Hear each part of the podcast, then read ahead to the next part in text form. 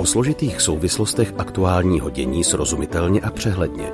Týden bez filtru, rozhovory, analýzy, komentáře. S Aneškou Jakubcovou, Ondřejem Havlíčkem a Filipem Braindlem každou neděli bez filtru. Slovenská prezidentka Zuzana Čaputová na spontánní návštěvě ve štábu zvoleného prezidenta České republiky Petra Pavla. Petr Pavel na první zahraniční cestě na Slovensku. Plán společného výjezdu na Ukrajinu, slova o spolupráci proti dezinformacím a v podpoře obraného průmyslu. Ruské velvyslanectví v Bratislavě je na Facebooku nejaktivnější ze všech kremelských ambasád v Evropě. Slovenská společnost ohrožená ruskými dezinformacemi. Slováci vykazující jednu z nejnižších podpor Ukrajiny v Evropské unii a naopak nejvyšších sympatií k Rusku. V předčasných parlamentních volbách, které se na Slovensku chystají 30. září, se o slovo vehementně hlásí bývalý trojnásobný předseda vlády Robert Fico, který čelil trestnímu stíhání za zneužití pravomocí a založení a podpory zločinecké skupiny. A v důsledku vraždy novináře Jana Kuciaka a jeho partnerky Martiny Kušnírové před pěti lety to vypadalo na jeho politický konec. Co my vlastně víme o Slovensku? Jak si různé, mnohdy protichůdné zprávy o tamním dění vykládat? Jsme na jedné lodi, nebo se máme něčeho obávat? A co s tím má společného slovenský konzervatismus a náboženský tradicionalismus? To je téma pro další epizodu Týdne bez filtru. U poslechu vás vítá a dobrý den přeje Aneška Jakubcová. Povídám si o tom s kolegy Filipem Braindlem a Ondrou Havlíčkem a také s naším hostem, s Grigoriem Mesežníkovem, politologem a komentátorem z Institutu pro verejné otázky, který žije na Slovensku a pochází z Ruska. Budu ráda, když se k nám připojíte.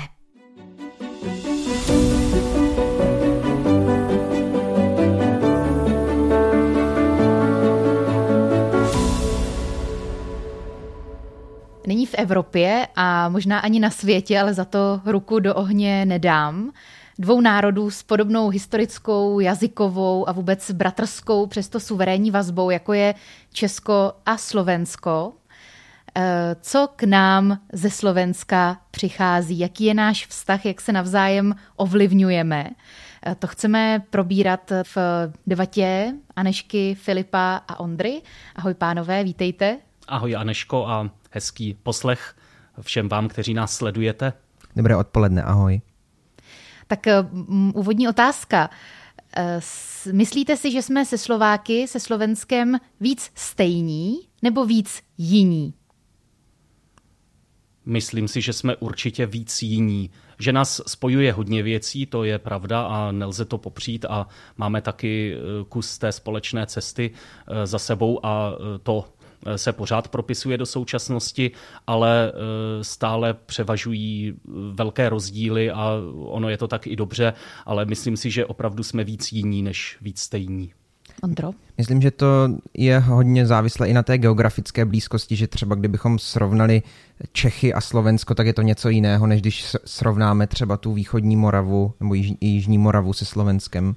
Takže že, že když se k sobě víc přibližujeme, tak jsme si podobnější. Ale samozřejmě zase ta Bratislava bude asi blížší třeba Praze, tak těžko říct. Ale myslím, že těch rozdílů, mm, jako jo, že jich tam vidím řadu. No. Mm-hmm. Eh, můžete nějaký hlavní aspekt eh, toho, v čem jsme jiní a toho, v čem jsme stejní, pojmenovat? Eh, klidně mm, opravdu ne nějak jako akademicky studijně, ale jak to vnímáte vy osobně. My se tady scházíme vlastně, znovu to opakujeme jako často, různé generace lidí. Ondra se narodil už do České republiky, já ještě do Československa ale už do svobodného. Eh, Filip ještě před revolucí, takže možná trošku jiné generační pohledy. Tak nějaký jeden, jeden aspekt eh, té osobní nějaké stejnosti, nebo toho, jak vy osobně vnímáte tu stejnost nebo tu jinakost? Já to asi nedokážu úplně specifikovat, jenom jsem si vzpomněl eh, na jednu příhodu, eh, kdy jsme byli na Čundru eh, na Slovensku a byli jsme u Oravské přehrady a dojel tam za námi jeden kamarád a když se tak jako rozhlížel kolem sebe, kluk, který toho příliš mnoho nenacestoval, tak říká, tyjo, tady to vypadá jak někde v cizině.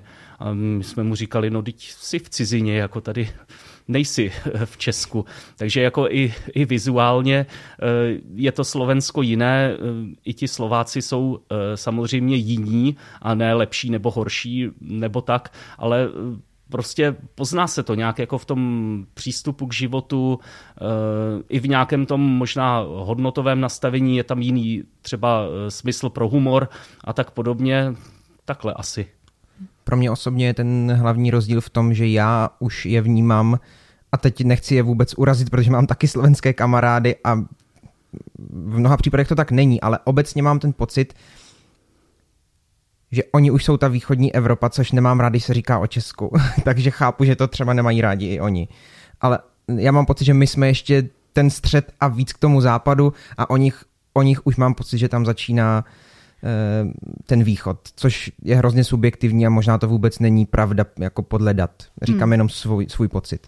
Otázkou eh, možná může být, a tu bych nechala nezodpovězenou řečnickou, jestli sledujeme slovenské dění dostatečně, jestli o něm dost víme, možná paradoxně eh, se zajímáme víc o dění v jiných státech, nevím, nechávám, nechávám na každém. To, co ale určitě rezonuje u nás, jsou takové, řekněme, velmi ambivalentní zprávy nebo zprávy z různého spektra.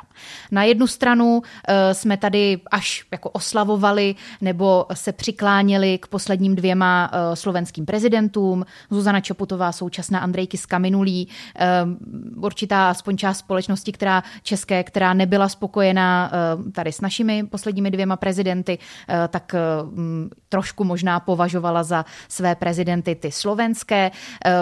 Určité i nějaké jako de- demokratizační nebo demokratické snahy občanské společnosti. Zmíním třeba Deník N, iniciativa, která vznikla na Slovensku a nás potom inspirovala a něco podobného se, vlastně stejného se potom uskutečnilo u nás. Tak to je jedna strana spektra. Na druhé straně eh, slýcháme takové věci jako eh, o vraždách novinářů a eh, jejich partnerek, o vraždách menšin z nenávisti před, na, na prostě veřejném prostranství.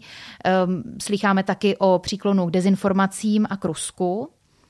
Tak stejně tak, jako jsem se na začátku ptala, jestli jsme víc stejní nebo víc jiní se Slováky, tak se zeptám, jestli víc podle vás, Filipe a Ondro, teď ze Slovenska cítíte nějaké milé vlivy, příjemné, obohacující, anebo převládají ty negativní, možná něco, čeho se spíš obávat? Já na tuhle otázku nedokážu úplně odpovědět, protože si sám říkám, jestli mám dostatek informací a jestli právě to, co eh, ke mně přichází třeba přes sociální sítě, není eh, do jisté míry filtrováno. Já se samozřejmě snažím si zachovávat nějaký přehled o, o slovenském dění, o slovenské politice, ale člověk tomu věnuje ten čas, který má. A e, z toho, co vidím, tak e, jsem opravdu trochu znepokojen a mm, trošku e, se mi vkrádá na mysl ten dojem, jestli ta slovenská společnost, která vždycky jako má za sebou nějaký eh, silný impuls, jako byla třeba ta zmíněná eh, vražda eh, Jana Kuciaka a jeho přítelkyně, což pak vedlo právě i k těm změnám na té politické scéně.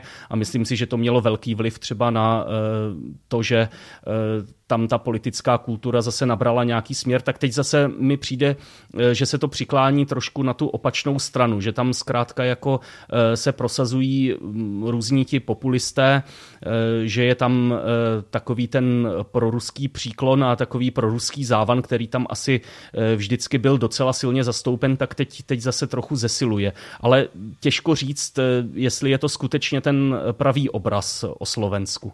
Hmm. Ondro, jsi spíš znepokojen nebo se těšíš, co k nám přichází ze Slovenska?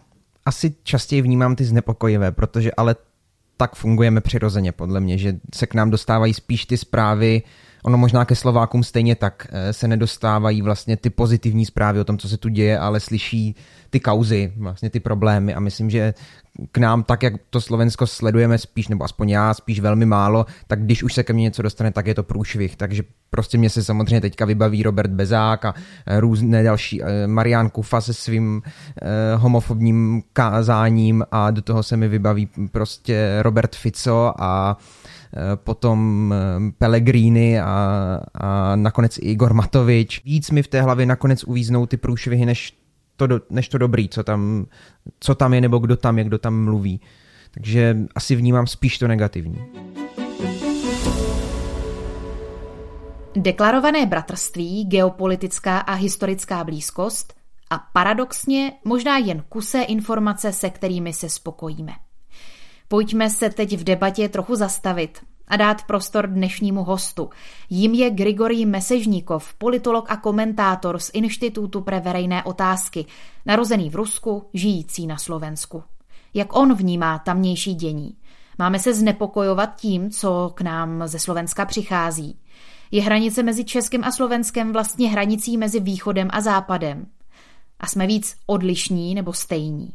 Je důležitější to, co nás rozděluje, anebo to, co nás spojuje? No, rozhodne to druhé je samozrejme oveľa dôležitejšie, viditeľnejšie. Češi možno si neuvedomili, že pri tej blízkosti Slovakov k Čechom, že Slováci sú dosť odlišní.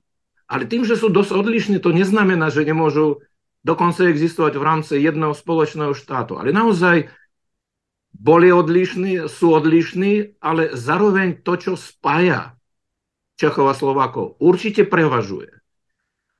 Náš inštitút robil prednedávnom taký výskumný projekt o vnímaní vyšegradskej spolupráce. A okrem iného sa tam zisťovalo nastavenie národov vyšegradských na vzájomné vzťahy, na vnímanie jedného národa druhým, ale samozrejme akože to, ten zoznam tých národov bol oveľa dlhšie, ale potvrdilo sa to, čo v podstate sa potvrdzovalo aj vo všetkých predchádzajúcich prieskumoch na túto tému, že Češi a Slováci vnímajú sa navzájom ako najbližší e, národy. Myslím si, že v prípade e, vnímania Slovakmi Čechov to bolo, dúfam, že sa nepomýlim, 90%, a v prípade e, vnímania Slovákov Čechmi to mohlo byť tak okolo tých 80%. Proste na tých ďalších miestach sa umiestňovali buď e, Poliaci, alebo prípadne proste ako ďalšie národy, ale rozhodne Češi a Slováci naozaj tá blízkosť je neuveriteľná a potom sa to potvrdzovalo aj na rôznych iných odpovediach na otázky, napríklad ako často navštevujú e, tú ktorú krajinu, či v priebehu posledného roka mali možnosť čítať knihy autorov týchto krajín, vidieť filmy, a proste byť na nejakých kultúrnych podujatiach, tak, tak tam to bolo absolútne jasné, že samozrejme, že to prevažuje. Čo sa týka tých obav, priznám sa, že prvýkrát ja dostávam takúto otázku, či Češi by sa mali niečoho obávať, čo pochádza zo Slovenska. Ja si myslím, že naše národy a obyvateľstvo, obyvateľstvo našich krajín, občania, my by sme sa mali varo, uh, uh, obávať nejakých spoločných rizik. A tie spoločné rizika sú jasne pomenovateľné. Tak my sme uh, obidve krajiny, to sú demokratické štáty, to sú slobodné spoločnosti, že všetko, čo môže skomplikovať našu demokraciu, ohroziť demokraciu, ohroziť našu slobodu, či už zvonku alebo zvnútra, podľa mňa toto je niečo, čoho by sme sa mali spoločne obávať. A tým, že sme aj členové Európskej únie a NATO, teraz sme v stave, keď e, za našimi východnými hranicami, teda hovorím teraz o Slovensku, ale v podstate Česká republika je tiež v tomto priestore. A proste to, čo sa odohráva na Ukrajine, kde teda zúri vojna rozputaná ruským agresorom, tak toto by nás malo znepokojovať, aj nás znepokojuje, aj máme aj spoločné, máme aj spoločné postoje, e, tak e, toto si myslím. Ale zas, aby som situáciu ne, nezľahčoval, tak samozrejme vo vývoji Slovenska v poslednom období sú isté trendy, ktoré vyvalovajú znepokojenia aj u nás tu. Čakajú nás predčasné parlamentné voľby a vzhľadom na rôzne okolnosti aj vnútorného vývoja, ale aj, aj tých vonkajších nejakých súvislostí, tak, tak je možné, že to povolebné usporiadanie, to znamená vytváranie nejakej vládnej koalície na Slovensku s výnimkou jednej vlády, všetky boli koaličné po novembri, tak, tak je tu zvýšené riziko, že silnejšie postavenie budú mať strany, ktoré majú problém s našou demokraciou, to znamená protisystémové strany. Oni zase neprevažujú. To by som sa neodvážil tvrdiť, že extremistické strany prevažujú, ale máme tu ešte aj národných populistov, ktorí v niektorých otázkach e, nemajú postoje úplne zhodné s našou oficiálnou napríklad zahranično-politickou orientáciou. Takže je tam isté, isté riziko, je nejakej možno neúplnej zmeny z našho zahraničného politického kurzu. Myslím si, že Slovensko nevystúpia z NATO, z Európskej únie bez ohľadu na to, aké budú výsledky, ale bolo by dobre, keby tie výsledky boli v súlade s našim členstvom. Ale je možné, že dojde k nejakým, ja neviem, možno nejakým taktickým zmenám. Hmm. Uh... Já bych upřesnila tu svoji otázku předchozí. Já jsem to nemyslela tak, že bychom se měli obávat něčeho, co se rodí na Slovensku a mohlo by nás ohrožovat ale skrze to dění na Slovensku, co by k nám mohlo pronikat třeba z toho východu. Ještě to, ještě to teda rozvedu. Jestli není možné třeba vnímat teď nějakou novodobou pomyslnou hranici mezi východem a západem, když porovnáme ten příklon, procentuální třeba eh, příklon eh, k nějakému tomu za, prozápadnímu smýšlení, eh, nejenom třeba americkému, protože to je zase ještě specifická otázka, nějaký vztah ke Spojeným státům americkým, ale k západu jako takovému a k východu jako takovému, jestli ta hranice teď není právě mezi Českem a Slovenskem. Není možné to takhle vnímat? No to, to by som rozhodne protestoval. Nie, ja si myslím, že e, tá situácia, ona sa samozrejme, tá situácia môže popisovať aj v, takým, v takom komparatívnom rámci e, tých odlišností, ale tie odlišnosti nemajú, povedal by som, že kultúrno-civilizačný a dokonca ani nejaký geopolitický e, rozmer, ale skôr ten rozmer politický. Tak ako Vôbec nie je náhoda, že e, Česko a Slovensko boli súčasťou jedného štátu. Česko a Slovensko sú v Európskej únii a v NATO. Naše základné zahranično-politické línie, hej, aj bezpečnostné, obranné, sú zhodné. E, áno, e, keď sledujeme vývoj na Slovensku, tak vidíme tu nadštandardný vplyv politikov, ktorí z rôznych dôvodov, môžem o tom samozrejme podrobnejšie, e, môžem to podrobnejšie rozviesť, ale myslím si, že v tomto, konkrétne v tejto situácii, naozaj to má aj silný vnútropolitický rozmer, pretože je tu isté podhubie práve pre takéto vnímanie Slovenska. No, ja som svojho času s veľkým e, záujmom čítal e, tú známu Huntingtonovú esej o zražke civilizácií, ale vidíte, ako ten vývoj je taký, že dnes Ukrajina, ktorá je na východ od nás a ktorá nepochybne bola vnímaná ako súčasť východu, a Huntington písal o tom, že vlastne ten zlom v podstate taký civilizačný, on prechádza cez Ukrajinu a teda, že Ukrajina je rozdelená spoločnosť. Ale dnes už ani toto neplatí v prípade Ukrajiny. Pretože tak, ako za tú nezávislosť Ukrajiny, za jej štátnosť, za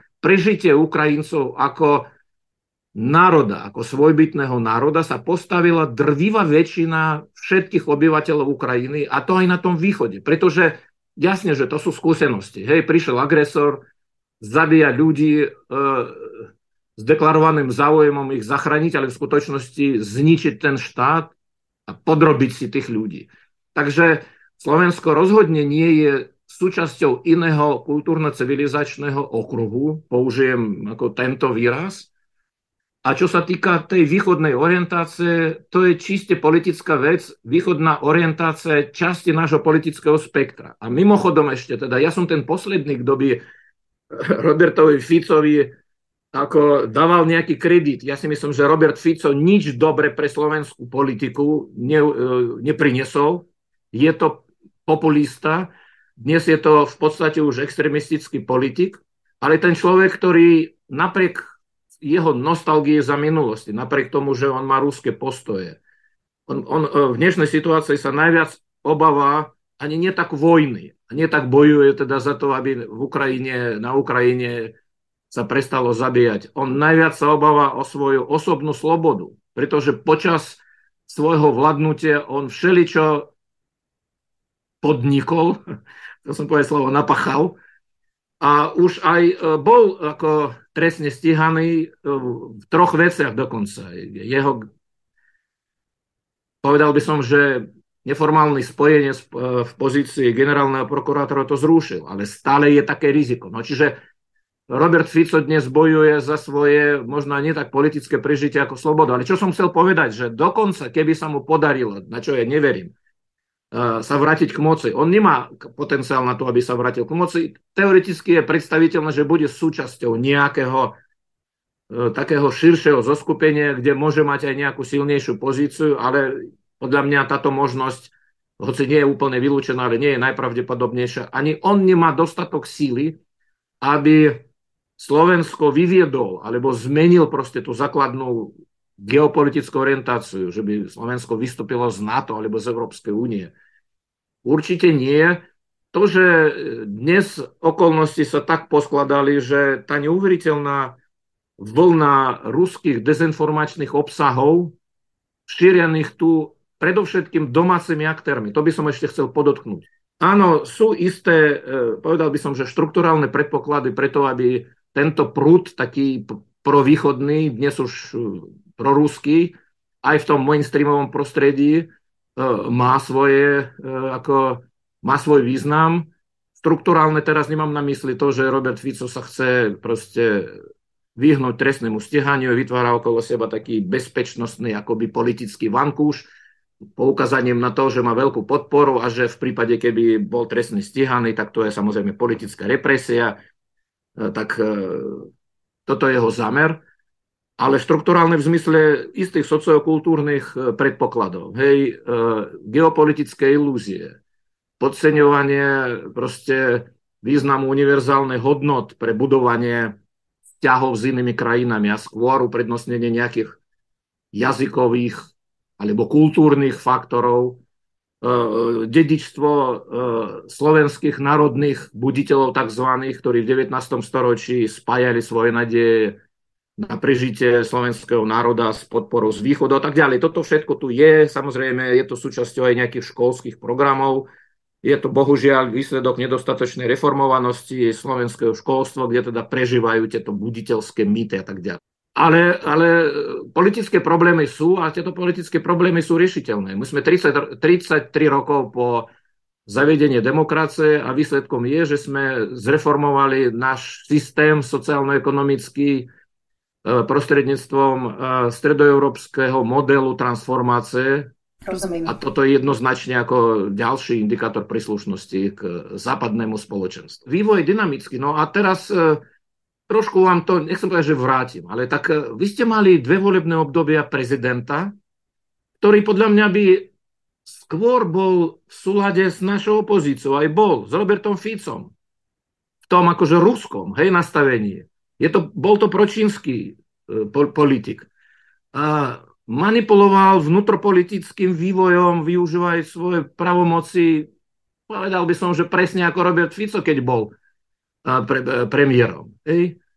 To je Česká republika, ale nevzniká, hadám, o Českej republiky pochybnosť, že iba z tohto politického dôvodu, znovu, ja nechcem podceňovať tie štruktúrálne prvky, ktoré napomáhají prostě tým východným proruským sílom na Slovensku. Ale... Tak eh, my jsme, eh, omlouvám se, my jsme parlamentní eh, demokracie, ne prezidentská, takže přece jenom prezident má omezené pravomoci. A ano, ano, i, i třeba přesně tak a proto si myslím, že když je prezident takový, tak se potom te, v té společnosti u nás ukázalo, že ty záchranné brzdy máme i třeba co se týče veřejnoprávních médií. Tak je to, je to otázka na diskusi. Souhlasím, že jako české veřejnoprávné média samozřejmě neporovná porovnateľne nepravda, proste kvalitnejšie. No ja občas sám účinkujem vo verejnoprávnych slovenských médiách a musím povedať, že sa zlepšili a rozhodne oni nie sú nejakým proste kanálom na posilnenie ruského vplyvu. Určite nie. Ako slovenské verejnoprávne médiá vedia, kde je sever. Za terajšieho, hej, za terajšieho vedenia, za terajšieho, uh, za terajšieho obsadenia. No a teda Maďarsko. Keď zoberiete Maďarsko, tak uh, Maďarsko je krajina, ktorá má momentálne vládu vytvárajúcu problém pre celú Európsku úniu. Tu by som chcel podotknúť, že v prípade, keby protisystémové síly na Slovensku prevládli, tak potom by to mohlo byť niečo podobné, niečo podobné ako proste postoj Maďarska, čo sa týka tej zahraničnej politiky, postoj Maďarska voči napríklad rusko-ukrajinskej vojne, ale chcem povedať, že to by, mu, to by sme museli mať vládu, kde by bol zároveň Robert Fico, potom Republika, neonáce party, hej, uh, neviem s kým, lebo tieto dve strany nebudú mať dostatok mandátov na vytvorenie vlády. No. Čiže ja nechcem situáciu podceňovať, ja iba chcem podotknúť, že napriek tomu, že Slovenská spoločnosť má skúsenosť s prekonávaním rizik, ktoré by viedli k konsolidácii autoritárskych nejakých prvkov. Občianská spoločnosť je rozvinutá, v kľúčových okamihoch spoločnosť sa mobilizuje, takže Vývoj na Slovensku je dynamickejší možno z tohto pohľadu v Českej republike, ale dôležitá je stabilita, skutočná stabilita institucionálna.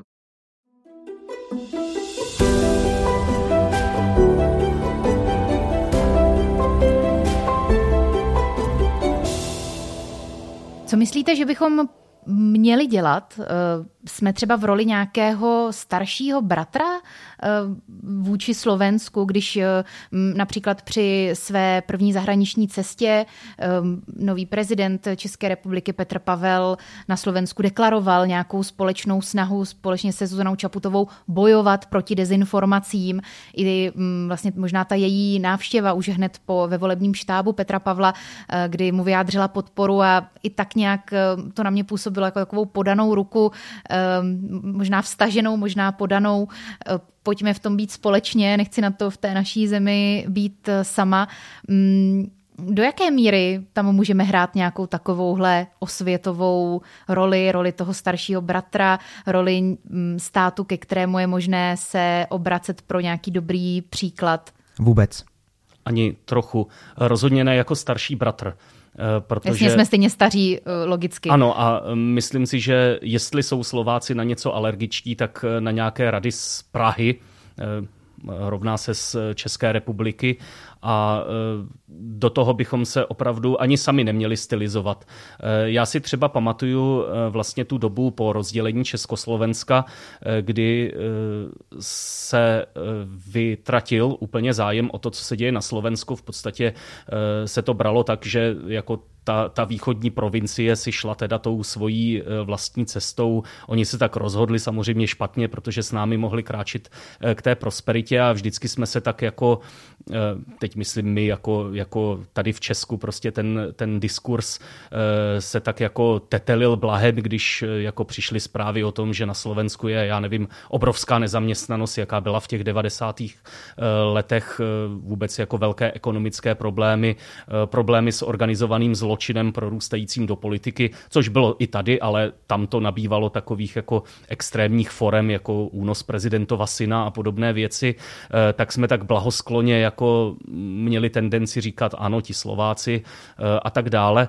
Eh, zase, když to vezmeme z druhé strany, oni už dávno, nějakých 14 eh, let, jestli to říkám správně, platí eurem a tak podobně.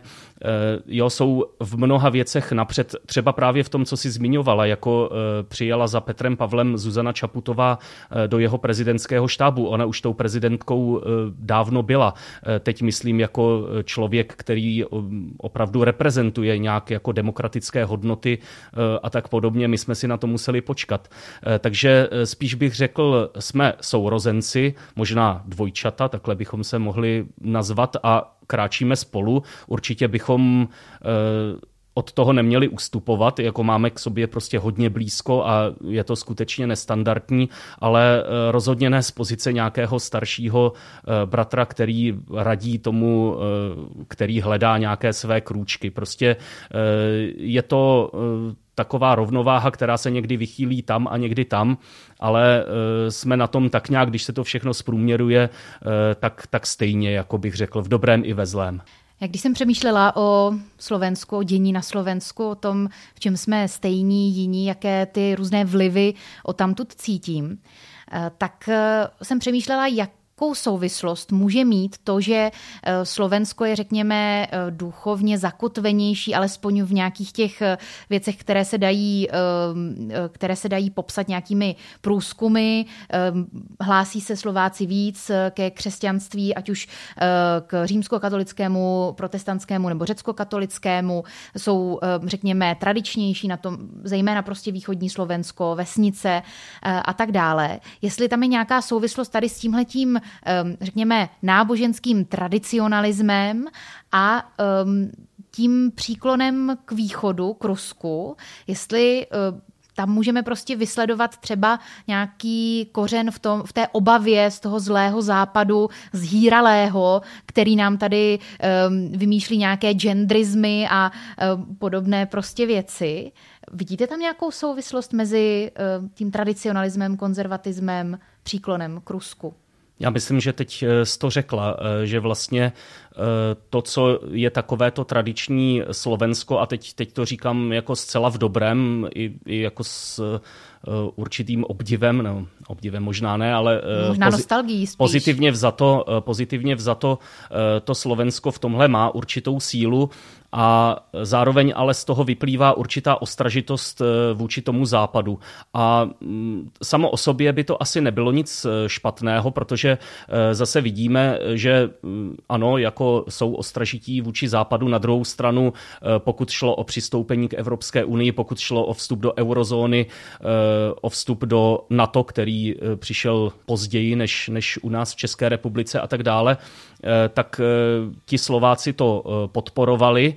Eh, horší potom je, když se to někdy jako eh, cíleně přiživuje, když se na tom eh, vlastně na tom jak si říkala, skaženém západu staví všechno ostatní a když se z toho pak jako ještě vyvozuje ten nesprávný důsledek, opravdu si myslím, že nesprávný, jako pojďme se zanořit tamhle, tamhle do toho východu.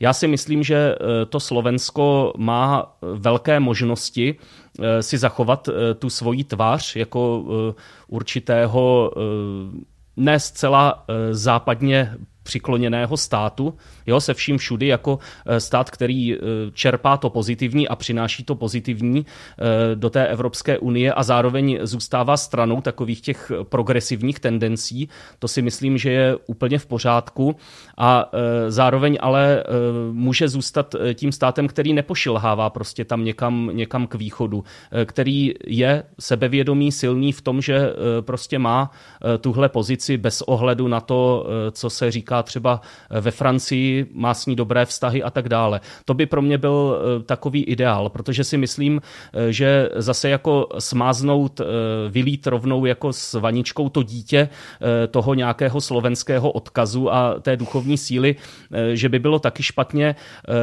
víc mě na tom mrzí to, že se to opravdu jako cíleně zneužívá, ať už politicky, ať už třeba ze strany nějakých konkrétních duchovních, a um, přál bych si, aby třeba slovenská církev v tomhle byla silnější a myslím si, že eh, tohle bylo třeba taky jedno z těch poselství, které se velice důrazně eh, snažil při té návštěvě Slovenska eh, v září 2021 předat papež František a mimochodem projevil přitom podle mě velmi dobrou znalost toho, co se v tom regionu děje a co konkrétně církev a stát na Slovensku, jak ty vazby jsou, jak se ovlivňují a podobně. Hmm, o tom jsem právě taky přemýšlela, jestli náhodou papež František tu eh, hranici mezi východem a západem na tom Slovensku třeba nevidí a proto mu například věnoval takovou pozornost eh, oproti třeba naší, eh, naší republice.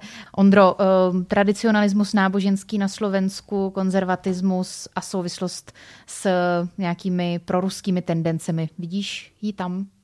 Ne, úplně nevím, ale rád bych k tomu upozornil na jednu věc já osobně někdy mám tendenci a mám pocit, že i někteří lidi kolem mě si vytváříme v sobě nějaký podvědomý pocit, že eh, liberalismus je lepší než konzervatismus, nebo že eh, západ je lepší než východ. Tak jenom bych na, na to byl opatrný, abychom to nedělali, protože si myslím, že všechno má svoje výhody a všechno má svoje nevýhody a obojí se dá zneužít. A podrobněji do toho, jak moc je slovenský tradicionalismus náboženský propojený s tím, koho Slováci volí nebo ke komu se přiklání, nemám. Bylo by to ode mě plácání k tomu víc říkat. Hmm. Panové, já vám děkuji, že jsme mohli aspoň takhle letem světem tady z eh, českého prostoru nakouknout na Slovensko. Eh, a vy, kdo ještě chcete pokračovat v našem povídání, eh, třeba o tom, co si pánové myslí o postavě Mariana Kufy, o tom, jestli si umí představit, že bychom byli v jednom státě se Slováky, anebo co si myslí o výsostných podmínkách pro slovenské studenty tady v České republice, tak um, zůstaňte uh, s námi, respektive překlikněte ještě na Hero Hero. Díky vám všem, kteří nás tam uh, předplácíte a podporujete. A ještě ty díky doplním. Díky, že jste v tom s námi. Ať už nás podporujete finančně, mluvíte o nás se svými známými, pozvete nás na besedu, sdílíte nás na sítích, anebo nás prostě čistě jen posloucháte. Všechno to je pro nás moc cené. Díky. Za týden naslyšenou se těší Aneška Jakubcová. Přeji vám hezké jarní dny i za kolegy Filipa, Ondru a zvukaře Tondu. Bez filtru. O zásadních věcech otevřeně a bez předsudků. Najdete nás v podcastových aplikacích na Facebooku, Twitteru a Instagramu bez filtru pomlčka podcast. Chcete nás podpořit? Info na webu bezfiltrupodcast.cz